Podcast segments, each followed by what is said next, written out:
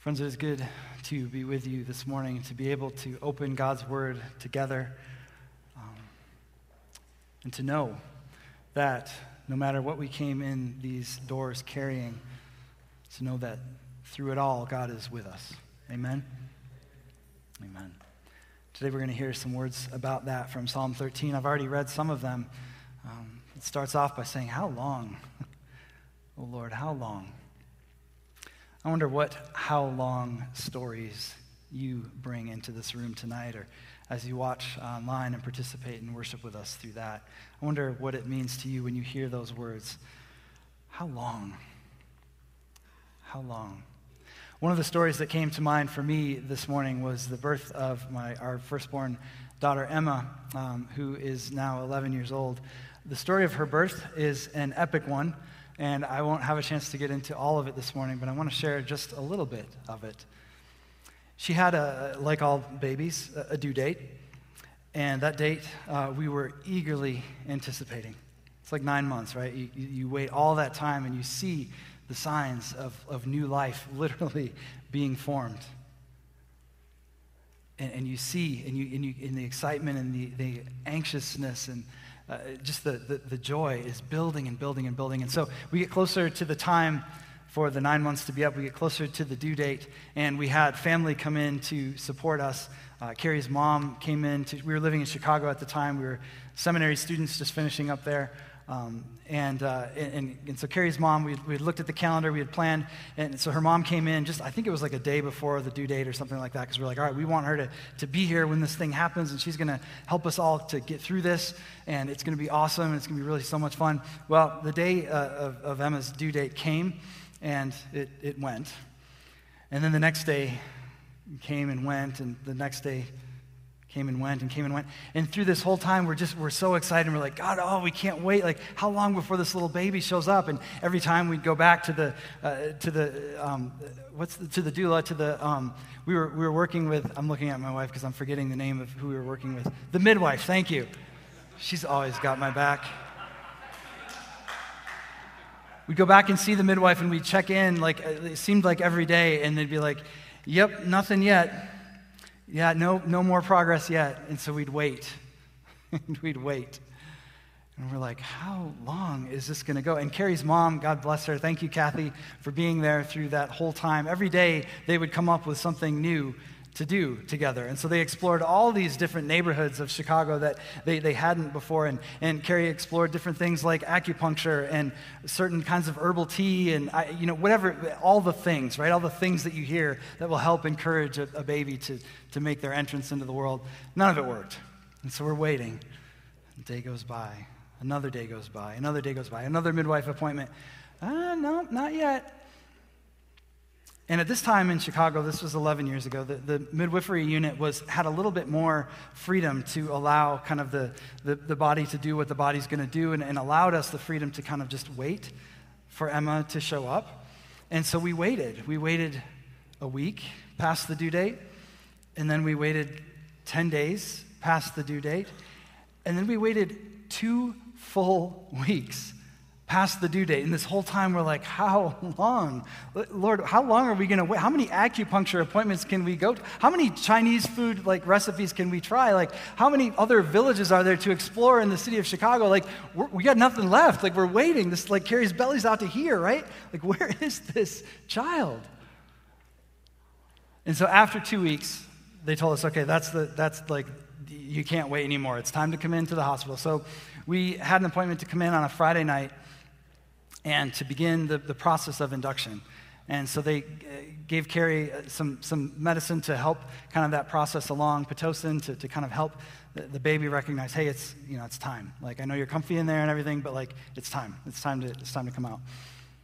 And so we go through Friday night and like very, very, very, very, very few signs of progress toward active labor. And, and so then we go through uh, all of Saturday.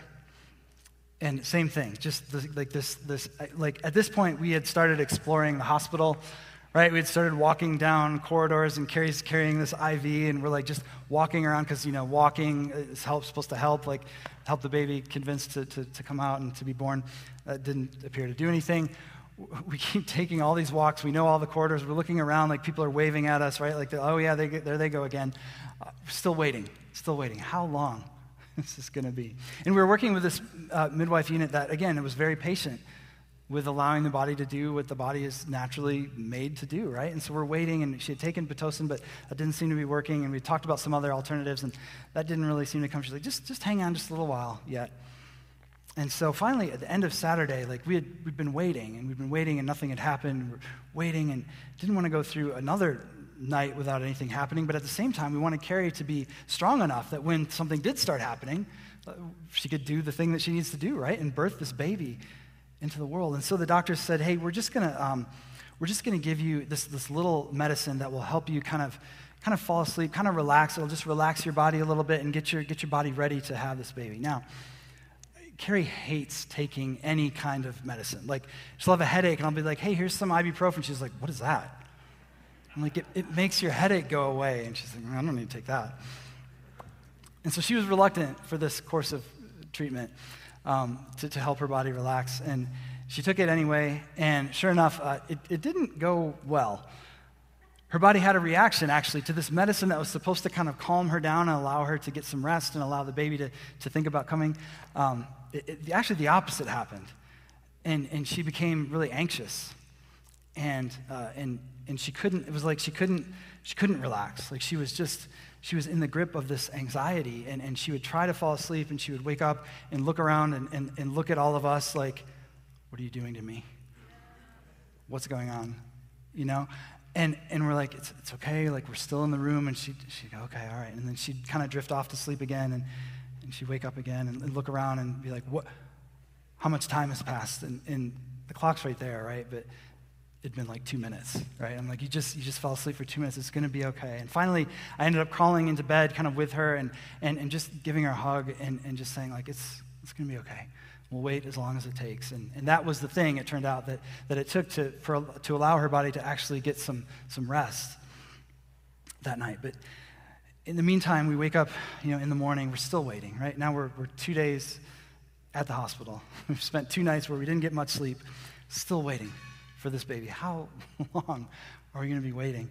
And so, um, so finally, we start to see some signs of, of active labor. We're like, yes, and so Carrie like just works through that all day long and there's there's contractions and there's the there's the me like trying to be helpful right? Like we had been to classes with a doula and they were like yeah you just you know put your hands right here on her back and like that helps to support and like helps make everything right. And I'm like I don't like what right here? Like what? And finally the doula's like just get out of the way. I'll do it. Here right here. And eventually Carrie was like yeah let her do it. And I'm like yeah okay. So we're still waiting and waiting and waiting and all day long active labor like still pushing still waiting still waiting. Nothing is coming how long is this going to be? And again, working with a, working with a doula, working with a midwifery, uh, they were allowing the body to be patient and wait. And Carrie and I had taken classes, and we decided, hey, we're going to do this like the natural way. We're just going to let the body do its thing. We're not going to um, take any, any medicine because, you know, I don't take medicine for a headache, so why would I take medicine for childbirth? And, and so, so we're waiting. We're not, we're not doing the epidural. And then we got to a point where we had done these walks through the hospital, right? And we're walking up and down, and I'm noticing something. I'm noticing that through each contraction, through each walk down the hallway, through each, each time, each, each minute that passes, I'm noticing Carrie is just getting more and more exhausted, right? Understandably. It's like, I don't know if you've ever seen um, Lord of the Rings, when, when Frodo, like, gets to, gets to Mordor and he's like climbing up the mountain, right? He gets up to Mount Doom and like the way that he looks at the very end when he's carrying that way, like his, his eyes are bulging out, right? He's like drenched in sweat. He's like, you're not sure if he's going to be able to take one step, much less the number that it's going to take to toss that ring in. Like that's what Carrie in the most beautiful way. Um, looked like. And at that point, I'm starting to get concerned, right? Like here I am, like I don't know what's going on. I don't know how to be supported. I don't know where to put my hands. I don't know what to do. But what I do know is that my wife is in pain, and this like this baby, this waiting period, like has to st- like we need to make this thing happen. And so finally, we we actually at the end of that night um, went ahead and, and asked for an epidural to kind of allow her body to, to, to do its thing and to, and to relax a little bit into this. And that was finally the thing that helped kind of do the trick to allow her to get a little bit of rest, um, to, to gear up for the push. And so finally, we get to, um, we get to, so we checked in on Friday, right? We checked in Friday night, no baby. We, we go all the way through Saturday, no baby. We get to Sunday, we go all the way through Sunday, and finally do the epidural. And we get to Sunday morning, and, and finally, Monday morning, sorry, Monday morning, uh, at about 7.30 in the morning, finally, at long last. I mean, you all know the story, right? Because Emma's sitting right over there. Like, she's, she's here, right? So she was born. And, like, praise God. I mean, we had the scripture a couple weeks ago, right, of, of weeping may come in the night, but joy comes in the morning. This was joy. And we were so excited to welcome Emma into the world. But my goodness, we waited a long time. Not just nine months, but nine months and two weeks and three days before Emma showed up. And she's been just a source of joy and life and light um, ever since. And so, Emma, we're really glad that you're here, even though it took a long time. And so through that time, through that time of waiting, through that time of asking how long, I, I, just I wonder if any of you can relate to that story. I wonder if any of you have waited and waited and waited for God to do something, but received seemingly no answer. I, wonder if you've ever asked God, How long? Oh Lord, how long? We're not very good about waiting generally, are we? One of the things I love about Scripture and, and, particularly about the Psalms is it's, we've talked about this a little bit throughout this series. It's, it's the Hebrew prayer book. It's, it's, the, it's the prayer book of the, of the Old Testament, right? It's, it's, the, worship, it's the worship book. Um, it's full of songs and hymns and spiritual songs and prayers to God. And it's not afraid, the writers of, of the Psalms are not afraid to express to God their frustration I mean, there's, of course, there's a lot of praise and there's a lot of other things too, right? But there's a lot of grief. There's a lot of, there's a whole category of Psalms called lament. And that's the one that we're going to look at today in Psalm 13. Lament is, is, a, is a complaint to God, saying, God, what, what is going on? Where are you? And one of the things I love about the Psalms is it gives us permission to pray like that. It gives us permission to ask God difficult questions because it gives us the words to use. If we don't have them ourselves, we can read them right out of Scripture. The thing that's interesting about that is so much of the Psalms is full of lament. And yet, when we come to worship, we, don't, uh, we often sing psalms of praise which we should sing, right? And, and you recognize, as, as you read more scripture, you recognize verses from songs that we know that we sing together in church, right? But a lot of times we don't get a, a, a good representation of, of everything that's in this book in terms of just the sheer number of complaints that the psalmists are willing to voice to God. Uh, scholars say that anywhere between a third to a half to two thirds, even, depending on who you read, of the book of Psalms are psalms of lament asking God, what is going on? Asking for God's presence, asking God, why am I in this place and where are you through this? We don't sing about those kinds of things very often, do we? Even though Scripture is full of it. I read an article this week about uh, somebody who had, this actually was from 2021, but it just kind of made the rounds on social media this week, um, from a, a, a, person named Craig Greenfield, who's a pastor.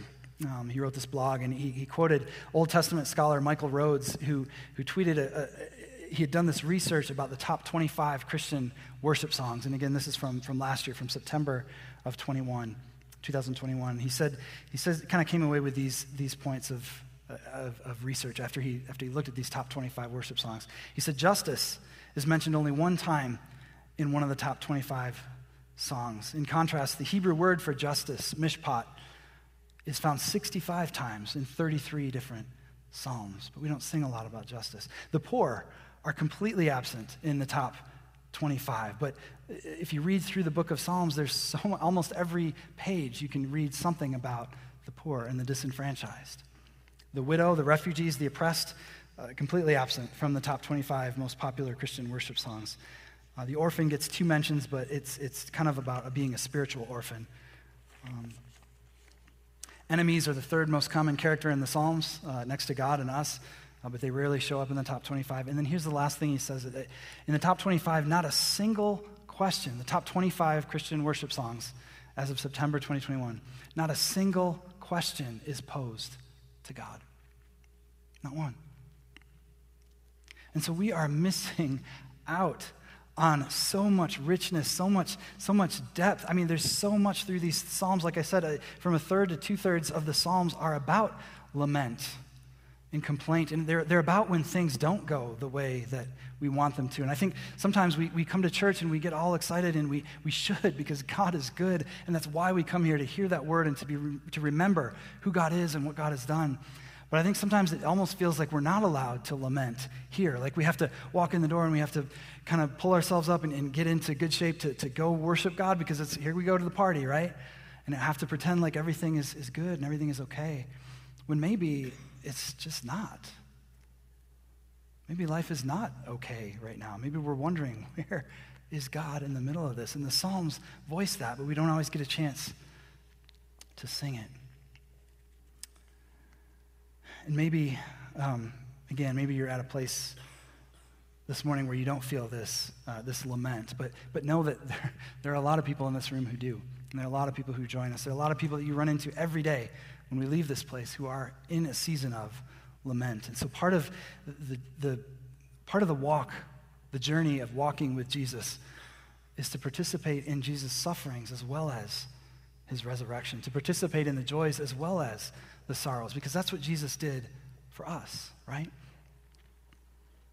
So it's our chance to, to enter into the suffering, to have solidarity with the suffering. So even if you're not suffering, this morning as we read through the laments that we're going to read, know that someone you know is. And maybe this will give you some ability to walk alongside them and support them through it, because that's what we are as a church. We're, we're a family. And we grieve with one another when we grieve. We cry with one another when we cry. And we celebrate with one another when we're celebrating, right? That's what a family does. Listen to these uh, laments from, from the book of Psalms. Psalm 83, verse 1. Oh God, do not remain silent. Don't turn a deaf ear. Psalm 86, verse 1. Hear me, Lord, and answer me, for I'm poor and needy. Listen to my cry for mercy. Psalm 6 says, My soul is in deep anguish. How long, Lord? How long? I'm worn out from all my groaning. All night long I flood my bed with weeping. I drench my couch or my pillow with tears.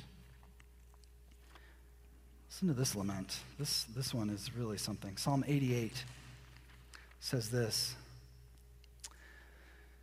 Lord, you are the God who saves me. Day and night I cry out to you. I'm overwhelmed with troubles. My life draws near to death. You've taken from me my closest friends.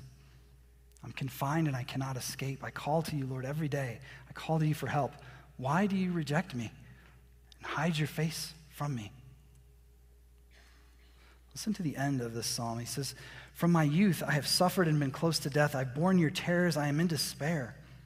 Your wrath has swept over me. Your terrors have destroyed me. All day long they surround me like a flood. They've completely engulfed me. You have taken from me friend and neighbor. Darkness is my closest friend. And that's where that psalm ends. Darkness is my closest friend. And I, I, I, want to mention that this morning to let you know that these psalms have words for us when we feel like we don't have the words to pray. We can say difficult things to God. God knows, and God can handle our grief and our difficult questions. And not every psalm ends with light and life and praise. Sometimes, in some seasons of life, we are just meant to sit in the difficulty and ask for God's presence in it. Darkness is my closest friend. And that's the last word. Well, we know if you keep reading the book, right, darkness is not the end, and we're going to hear more about that this morning. So, this morning, our focus is going to be Psalm 13. And so I invite you to stand for in honor of the reading of God's word this morning as we read Psalm 13.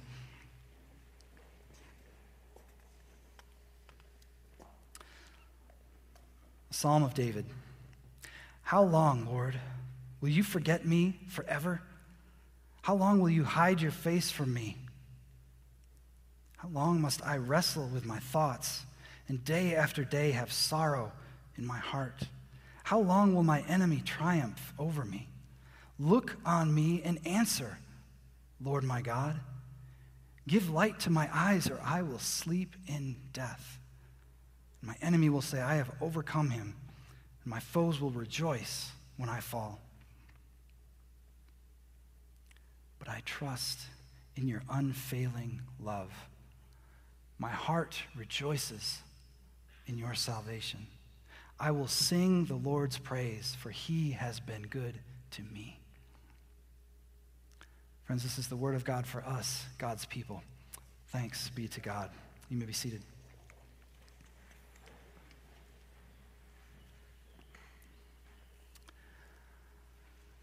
Verse 1 How long, O Lord, will you forget me forever? Memory and, and remembering are a big deal in the lives of the people of God. Uh, there's, there's really an echo here of, of the covenant that God made with God's people Israel. I will be your God and you will be my people. God will not forget us. God, in, in Genesis chapter 15, read that this week. This is a crazy story. I think I've mentioned this before. Uh, the crazy story of God making a covenant, the first covenant with Abraham, where he says, I'm going to make of you uh, many nations and the whole world will be blessed through you. What God does in, in that covenant, God takes an animal, a couple of animals, has them be broken apart right? Like, like torn apart. And God passes through them as a sign of God's faithfulness to the promise that God had made. And what that was saying by God passing through those animals was to say, if I fail to uphold my end of the bargain, if I fail to be faithful and to make of you many nations and, and to bless the world through you, to, for you to be a blessing, if I fail to do that, may the same happen to me that happened to this animal. That's the strength behind that covenant that God made with Abraham. A little bit later in Exodus, God makes a covenant with, with the people of God that, that, that, are being saved out of Egypt and says, I will be your God and you will be my people. And it's the same kind of deal. When God makes a promise, God keeps it. Amen?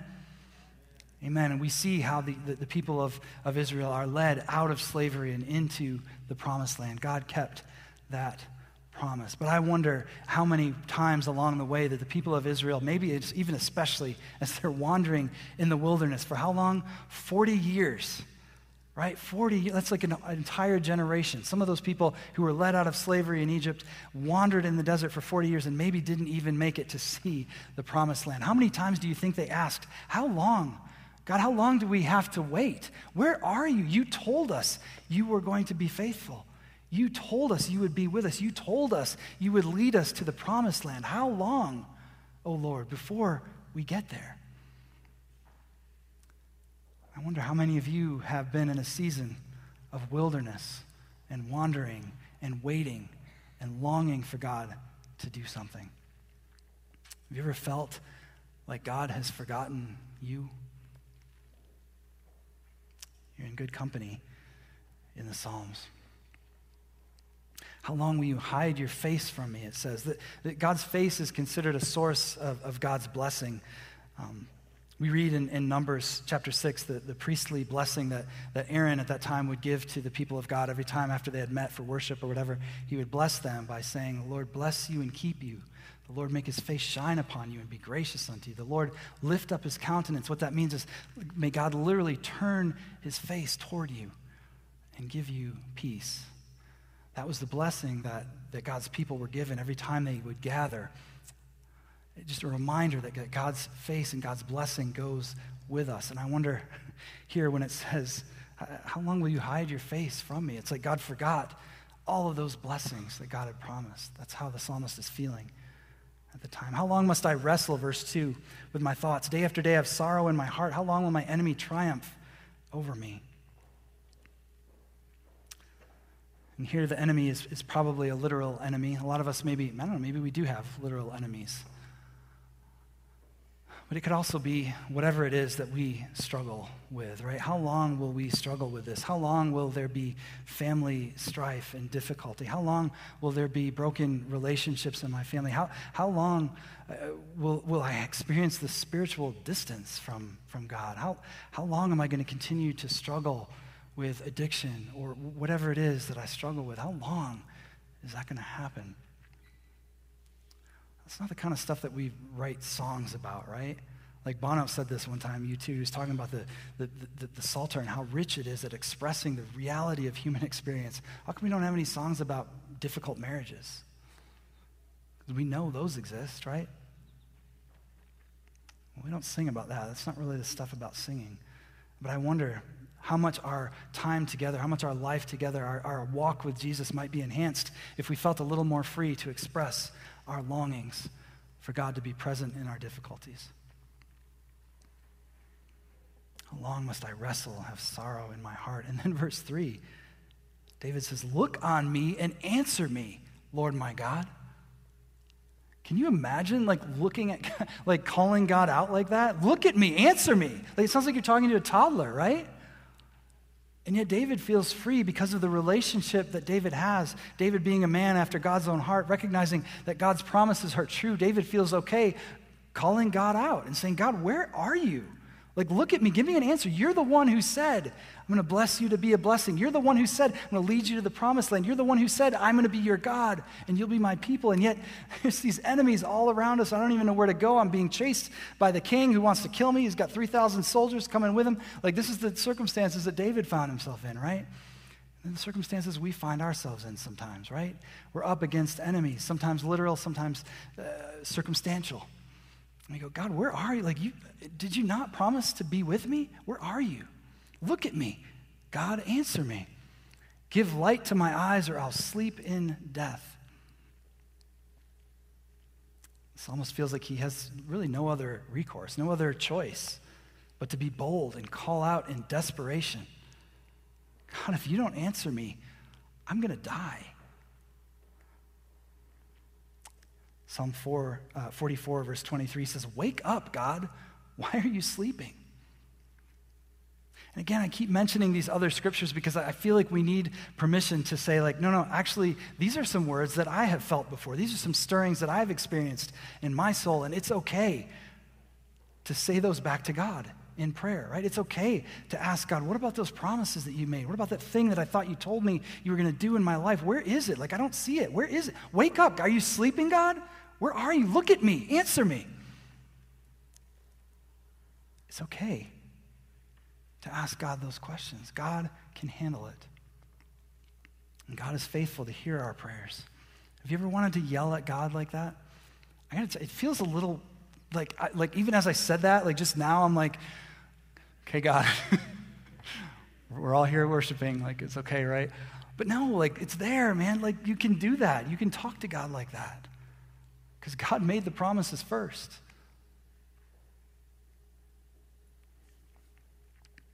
Crying out, it's, it's, it's seems like out of profound anxiety in the psalm that we read here. It's not even, like there are some psalms, like Psalm 51, we, we read several weeks ago, talking about confessing our sins because sometimes it's our sin that gets in the way of a relationship with God. This, this, this psalm doesn't have any of that. right? There's, there's, no, there's no recognition of sinfulness on the author's part that has gotten in the way. It's just the, the circumstances of, of life. How long? And there's no answer given. It seems like it might be forever. It might be long enough to make someone die. I think sometimes what we learn from this scripture today is that sometimes the questions not only are they okay, they're, they're enough. Sometimes the questions are enough. It's enough to bring ourselves to God and ask honestly, what is going on? Where are you? The Psalms give us permission to pray this way, and I think the church could, could we could learn something about how to lament. We read, if you read the story of Job, um, his friends show up. Job is a guy who like had everything, lost it, and then found himself going, What in the world? And his friends showed up, and the first thing they did is they sat with him for like a week. They didn't do anything. They just sat with him and said, Man, that, this must be hard. I feel like that's one of the best responses we can give as followers of Jesus to just show up for people in difficult circumstances and say, This must be hard. You don't have to have all the words, you just have to show up. And that's what God promises to do with us as well. We don't have to have the right words to pray, we don't have to sing the right songs. We, we just need to show up to, God's, to God, who, whose presence is always with us through the Holy Spirit. I love the song uh, Reason to Sing that we sang earlier. Um, the story behind that song, All Sons and Daughters, I don't know if you've listened to much of their stuff, but I know we've sung it in here in, in worship together. If you haven't, like uh, pretty much everything they do is fantastic. Uh, and a lot of times they provide these commentaries that go along with the songs that tell you kind of where the song came from and how they came up with it and what did it, what did it mean to them as they were writing. Um, they were here actually several years ago in the sanctuary and, and came and led us in a, in a, in a, uh, a service of worship. It was amazing and beautiful. They talked about this song, I, I, I, Need a Reason to Sing, because they wrote it several years ago out of a place of, of brokenness and, and, wondering where is God in the midst of what was going on in their, in their particular um, community.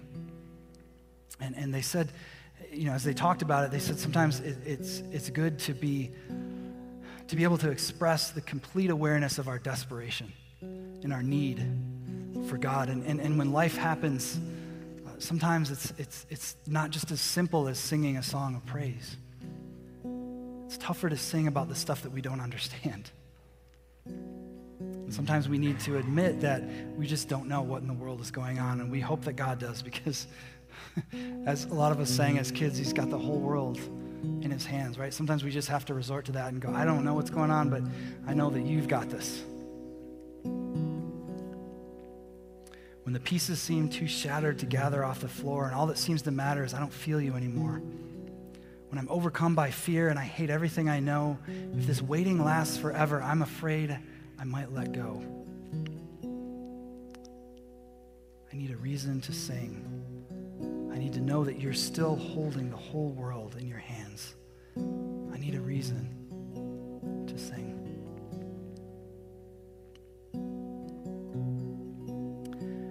if we keep reading in, in this psalm, we find that the psalmist uh, eventually gets to that place. Because things take a turn at verse 5. Verse 5 says this But I trust. So after saying, How long, Lord? Where are you? Are you going to forget me forever? Why have you turned your face? Why are you not willing to bless me? Where are? Wake up. Where are you? Gets to this place. He says, But I trust in your unfailing love. I trust. That's a, that's a present tense thing. If you look at the NIV translation, I trust even though the world is falling apart. I trust even though I don't see you. I trust even though I don't feel you. I trust even though I don't hear from you right now. I trust even though I can't see a way out of this. And I hope you can. Wake up and show me. I trust because I know that you are a God who keeps his promises. And I actively trust and keep trusting, even when the situations don't warrant it, because things have looked bad before and God has still been faithful. Amen. So, verse 6, he says, I will sing the Lord's praise, for he has been good to me. And I love that line I will sing, or I shall sing. It's, it's almost like a recognition that I know God's going to do something, and there will come a time you might not feel it right now, but there will come a time when I will sing about this. Singing is one of the most beautiful things we do as the body of Christ to worship together. And I don't know about you, but there are many times when I sit in this room or that sanctuary or anywhere else, uh, when I hear worship music, that I can't sing those words. Have you ever experienced that? And that's okay. Too. Because when we gather, that's, that's the beautiful thing about the body of Christ. When we gather, you, you just have to be present. Where two or three are gathered, Jesus says, There am I in the midst of them. And so sometimes we need people to sing when we don't have the words. It's one of the reasons I love to, to help people uh, to, to lead worship through a funeral because we're literally in, a, in the midst of a funeral, we are literally singing into the face of death, saying, This is not the end. Amen? This is not the end. I will sing the Lord's praise, for God has been good to me. How long do we sing with one another? We sing for those who can't sing for themselves, and we do it until they can sing for themselves. I love this. There's, there's a turn during that song, too. Um, there's a reason to sing. All of a sudden, the, the chorus changes from I need a reason to sing to will there be a victory? It's almost like you can hear that there's a, there's a melodical shift. There's a melodic shift as well. And it's like this, this slight, like, hope, right? Will there be a victory? Will you sing it over me? Your peace is the melody. You sing it over me now. I love that. It's like this, this tension between I'm feeling this, but I'm knowing that you are good. I'm feeling lost. I'm feeling disconnected. I'm feeling like I have no earthly reason to sing. And yet, you hold the whole world in your hands. You sing your peace over me, even in the midst of, and especially in the midst of these difficult circumstances. There's a confidence there that, that God will show up and God will make things right. God will be with us through it.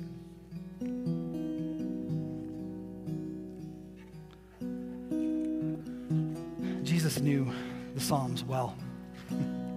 he lived them and he prayed them and he sang them. And he himself, Jesus, God's Son, entered into the world because of exactly what we're talking about this morning because of the how long. Jesus is the answer to the how long, oh Lord. You know, they waited 400 years between the last prophet that spoke about the coming of a Messiah and when Jesus was actually born. That is a long time. None of us are going to live that long. Right? 400 years they waited and asked, How long, God, before you're going to do something? How long before you're going to make good on those promises that you made to Abraham and Isaac and Jacob? How long, Lord? How long? And Jesus was the answer 400 years later. And here we are 2,000 years later, right? Still asking the same question God, how long? Wake up. Did you forget about us? Where are you? And Jesus is still the answer to that question. Amen? Jesus is still the answer to that question. Listen to these words that Jesus spoke from, from the cross. Psalm 22 starts like this My God, my God, why have you forsaken me? Cry out day by day, but you don't answer. By night, and I find no rest. Jesus prayed the Psalms in the moment of his death. Keep reading in Psalm 22, verse 17. All my bones are on display. People stare and gloat over me. They divide my clothes among them, cast lots for my garments. And then, and then there's a turn just like we saw at verse 5 of Psalm 13. But you, Lord, do not be far from me. You are my strength. Come quickly to help me. Deliver me from the sword. Rescue me from the mouth of lions. I will declare your name to my people. In the assembly, I will praise you. You who fear the Lord, praise him. All you descendants of Jacob, honor him, revere him, all you descendants of Israel. For he has not despised or scorned the suffering of the afflicted one. He has not hidden his face from him, but he has listened to his cry for help. The poor will eat and be satisfied. Those who seek the Lord will praise him. May your hearts live forever. All the ends of earth will remember and turn to the Lord, and all the families of all the nations will bow down before him. For dominion belongs to the Lord, and he rules over all the nations. All the earth, all the rich of the earth will feast and worship. All who go down to the dust will kneel before him. Those who can't keep themselves alive, posterity will serve him future generations will be told about the Lord. They will proclaim his righteousness, declaring to a people yet unborn, He has done it. That's how that psalm ends. A psalm that starts off with Jesus from the cross saying, oh My God, why have you forsaken me? Where are you? These people are piercing my bones. Where are you? And it ends by saying, You know what? You are here and you are faithful and you have made the promise be with us always. And I know you're going to make good on that promise. And I know that people are going to tell their descendants from age to age, generation to generation, about God's goodness. We will praise the name of the Lord because God has been good to us. Amen. Amen. Amen. That last verse, Psalm 22, verse 31, they proclaim his righteousness, declaring to a people yet unborn, He has done it. He has done it. The Hebrew behind that is, is the same word for it has been accomplished, or what Jesus also said from the cross it is finished. So Jesus cried out, My God, where are you? Even at the same time, knowing that it is finished. God has accomplished his purpose through Christ our Lord. Jesus knows what it feels like to cry out, How long, also knows about God's faithfulness, God's never ending love. He also knows that we can sing the Lord's praise because the Lord has been good to us. And those ideas, the, the, the, idea of how long and, and singing God's praise, that, that juxtaposition is what it means to be a Christian, is what it means to follow the crucified Christ, right? We, we don't get to resurrection without first going through the crucifixion. We don't get to joy everlasting without first going through suffering unimaginable. We participate, as the Apostle Paul said, eh, eh, not only in the glory of the resurrection, but in the sufferings of Christ as well. And we do that by being present for one another, and especially as those we know and love are crying out, Where are you, God? Sometimes it's going to take one of us to come alongside and, and say, Hey, I don't see God in this right now either, but I know that God is here. And I know that God is faithful. Because that's what it means to follow Jesus. It means to be to, to, to know that it can't all be Easter Sunday. It has to we have to go through Good Friday first. And so I pray that uh, this week that God will give you opportunities. If you are a person who is in that Good Friday of Holy Week, if you're a person who is shouting, How long, Lord? I pray that God will send someone to be with you, to remind you of God's great faithfulness. And if you're somebody who came in here this morning with both hands raised in praise because God has been so good and you just can't help but overflow in praise, I hope that you'll know that God is with you in that praise and God might be inviting you to share that story with somebody who's saying, How long, oh Lord? Because oftentimes we're both. oftentimes we're saying, How long? And we're saying, Praise God, all at the same time, just like Jesus did with his life. And so, as I close, we're, we're going to sing again. And I want to invite you to know that wherever you are on that, that spectrum from how long to praise God, uh, know that it's, it's not really a spectrum, that's just life. And so, in the first part of this song, if you're feeling like you're sitting in that how long, just let yourself feel it. Let yourself acknowledge it. Let yourself know and give yourself permission to be okay with not having the answers. But to know that God is faithful and God does have the answers and God does have the whole world in his hands. And maybe one day, maybe not this morning, maybe not today, maybe not this week, maybe not this year, one day you will be able to sing again because God is faithful and God keeps his promises. Would you pray with me? God, we give you thanks for your word. We give you thanks that it gives us words when we don't have them. We give you thanks for the lives of the saints who went before us and who wrote down their stories, who wrote down their prayers, who wrote down their songs, so that we might come alongside them share in that story, participate in that coming of your word made flesh, that coming of your kingdom as, as made manifest through Jesus, God's Son, who came into the suffering, who didn't, didn't forego it, who didn't put it aside, but rather stepped into it and, and saw through it and saw through the suffering to the glory that was awaiting him. Jesus, who, who entered into the sin of the world in order that that sin might be redeemed and made whole, entered into the darkness in order that there might be light, entered even into death so that there might be resurrection. God, if there's anybody here this morning or anybody who hears the, the, the, sound of my voice right now in this prayer who wants to know you deeper, Lord, give them courage to reach out.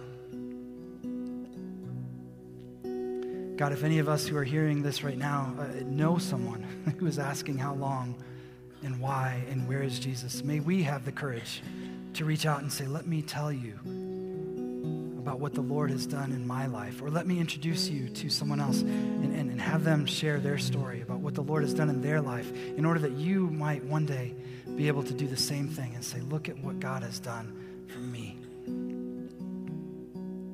God, give us ears to hear, give us eyes to see, give us hearts to respond to your invitation to be with others through the how long and to sing with others because you have done so much good in our lives. Come, Holy Spirit.